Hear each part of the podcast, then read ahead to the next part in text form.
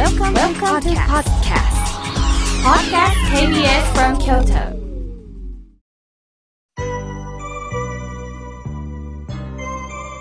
さあ、ここからはたくさんのメッセージをいただきましたので、順に紹介をさせていただきます。おはがきも皆さん本当にイラストを描いてくれたり、いろんな、もう、押し花も貼ってくださったりね、一つ一つが芸術品です。ありがとうございます。まずはじめにペンネーム、えー桜井の肉球さん。肉球といえば、にゃんちゃんのことでしょうかね。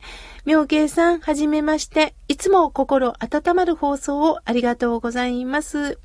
数ヶ月前、長く生活を共にした猫が旅立ちました。悲しみはまだ癒せません。そばにいてくれてありがとう。写真に語りかけています。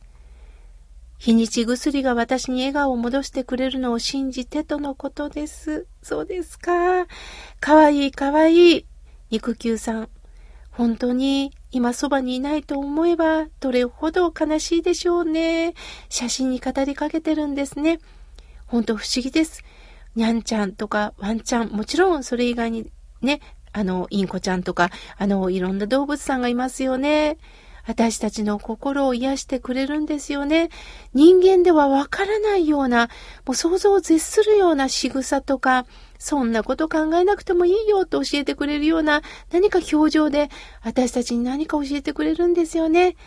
桜色の肉球さん、そんなことを思い出しながら、どうかどうか力強く生きてほしいです。お手紙ありがとうございました。さあ、続いての方です。しずこさん、ありがとうございます。妙慶さん、私のハガキを以前読んでいただきまして本当にありがとうございました。仏様に手を合わせ主人に伝えました。優しいお声で心が落ち着きます。午後2時に玄関のチャイムが鳴りました。なんと、二重の喜びです。そんな時に、井村さんのプレゼントが届きました。妙慶さんのお顔写真もカードで添えられていました。妙慶さんのお顔、綺麗だなと思いました。本当にありがとうございます。お礼です。ああ、そうですか。よかった。静子さん届いたんですね。お内仏に合唱しているところに届いたというのがね、ほんとすごく私も嬉しいです。どうか、井村さんの、えー美味しい美味しい商品で、体をどうか栄養をつけてください。さあ、続いての方です。えー、信子さん、いつもありがとうございます。妙慶さん、心が笑顔、本当に心待ちしております。優しい声で癒され、ほっとしております。体がボロボロなんですけれども、でもこれから何か見つけながらと思い、小さな幸せを欲しいなと思っております。そうですか。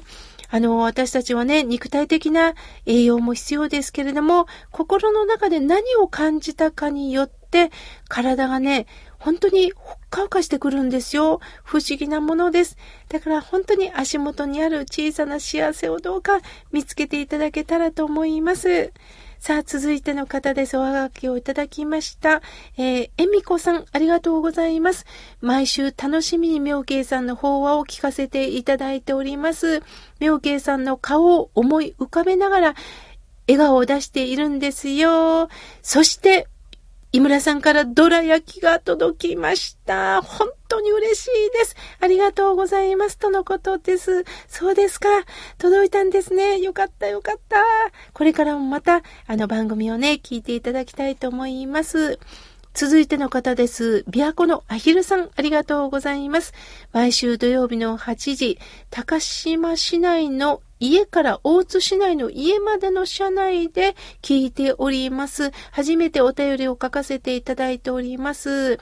私は中学高校仏教系の学校に通って仏様に手を合わせると心が落ち着くんですよ。父、母も見送りました。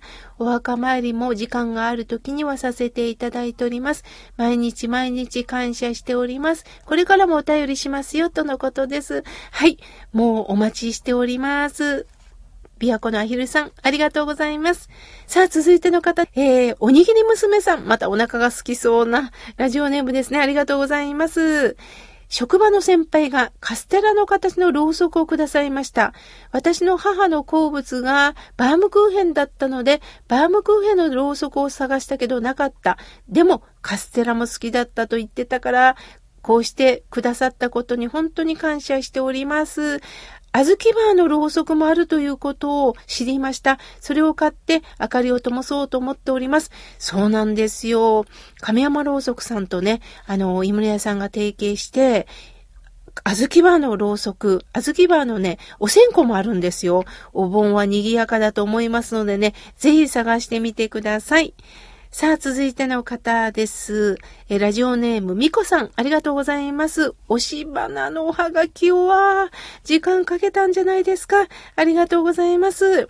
京都から1月に引っ越してきて、大阪に来ても好きな番組は KBS 聞いてるんですよ。コロナの少しはマシになるかと思ったんですけれども、妙慶さんの声を聞いて、本当に我慢の日々です。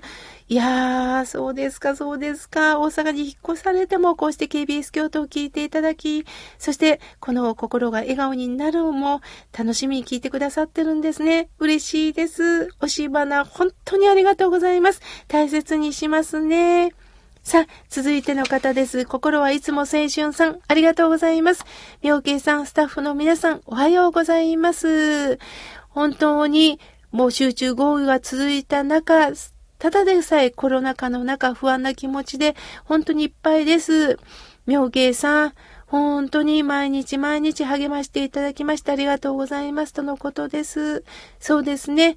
これから、まあ、お盆を迎えるわけですけれども、仏さんはどこにいるかっていうことをね、心はいつも青春さん投げかけてくださっています。お浄土におられます。はっきりと仙台のソウルの皆さんも伝えてくださってます。お浄土というのは、はるかはるか遠い天国にいると思われている方がいるんですが、お浄土の土は土です。同じ私たちが大地にこうして足の裏をつけてる同じ大地に仏様のお浄土におられます。遠い遥かじゃなくて私たちの足元におられることを忘れないでください。だから、右足が出た時には、亡きあの人と一緒なんだ。左足を出した時には亡きあの人と一緒なんだ。身近にあの人がいることを忘れないでくださいね。さあ、続いての方です。メールをいただきました。おはようございます。本当に今年も集中豪雨が心配でしたとのことです。匿名さんでいただきました。本当そうですよね。この自然から私たちは本当にあの、叶わないだからこそ、人間の思い通りにはならないことを学ぶしかないんですよね。さあ、続いての方です。ジョージさん、いつもありがとうございます。妙慶さん、粘りの人生、本当にパッと目の前が開けるようなお言葉でした。これからも笑顔で楽しみますとのことです。ジョージさん、いつもいつも番組が始まって当初から欠かさずメールを送ってくださってます。本当にありがとうございます。さあ、続いての方です。舞鶴の竹とんぼさん、いつもありがとうございます。妙慶さん、スタッフの皆さん、おはようございます。ウォーキングを始めておりますとのことです。そうですね。ウォーキングっていうのは改めてね、体にいいっていうことを私も知りました。また、小股よりも少々ちょっと大股で歩くと、あの足腰が鍛えられるんですってね。もちろん暑い時はね、あの遠くまで行く必要ありません。近場でちょっとあの足腰ぐっと力を入れながらウォーキングを楽しまれてください。続いての方です。奈良の優子さん、妙慶さん、息子がいつもこの番組を聞いて、井村屋の月場をお皿に移して食べていました。今も私もお供えしています。ああ、お浄土に帰った息子、まだまだ悲しいですとのことです。そらそうですよ。そう簡単に気持ちなんか切り替えられません。本当に一緒に食べたい、小豆バーを一緒に食べたいですよね。その中、こうして番組を送っていただき、私もその都度息子さんのことを思い出させていただいております。これが大切な功徳だと思ってますのでね、ゆうこさん、辛いですけれども、どうかどうか毎日、南無阿弥陀仏のお念仏を忘れずに、共に息子さんと出会っていきましょう。さあ、続いての方です。ラジオネーム、あきやんさん、ありがとうございます。妙慶さん、私はある方から B 型作業所に行ってるのは怠けてるんと違うと言われました。悲しいですとのことです。そうですか。じゃあどういう作業所に行ったら頑張ってる人なんですかね。A 型、B 型っていろいろあるかもしれませんけれど、比べることではありません。どうしてもね、あのー、頑張ってると思ってる思いの人、このことを自力って言うんですけども、自力が強くなると、自分ができてるんだからあんたもできるでしょう。私は頑張ってるんだからあんたも頑張るでしょうと自分と同じレベルで人を見てしまう方が中にはいるんですが、これは悲しいことです。一人一人年齢も違う、感覚も違う、頑張り方も違うんです。できる人とできない人もいる。したいけどできない人もいる。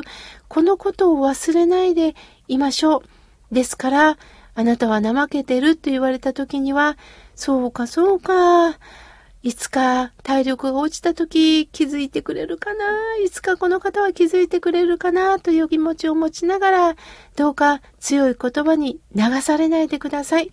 仏様は、あなたはあなたの力量で、どうかどうか、ぼちぼちやったらいいよと言ってくださっています。その言葉を信じてやってくださいね。さあ、続いての方です。メールをいただきました。みどちゃんさん、妙慶さん、皆さんのお便りを聞いていると、心が笑顔になれるような気がします。ほっこりしますとのことです。30代のみどちゃんさん、ありがとうございます。人の話なんてどうでもいい、じゃなくって、いろんな方の声を聞きながら、ああ、そうか。この人もこんな形で今頑張ってるんだ。あ、この人は今こんな形で悲しんでるんだ。この人はこんな形で嬉しいことがあったんだ。そうなんだ。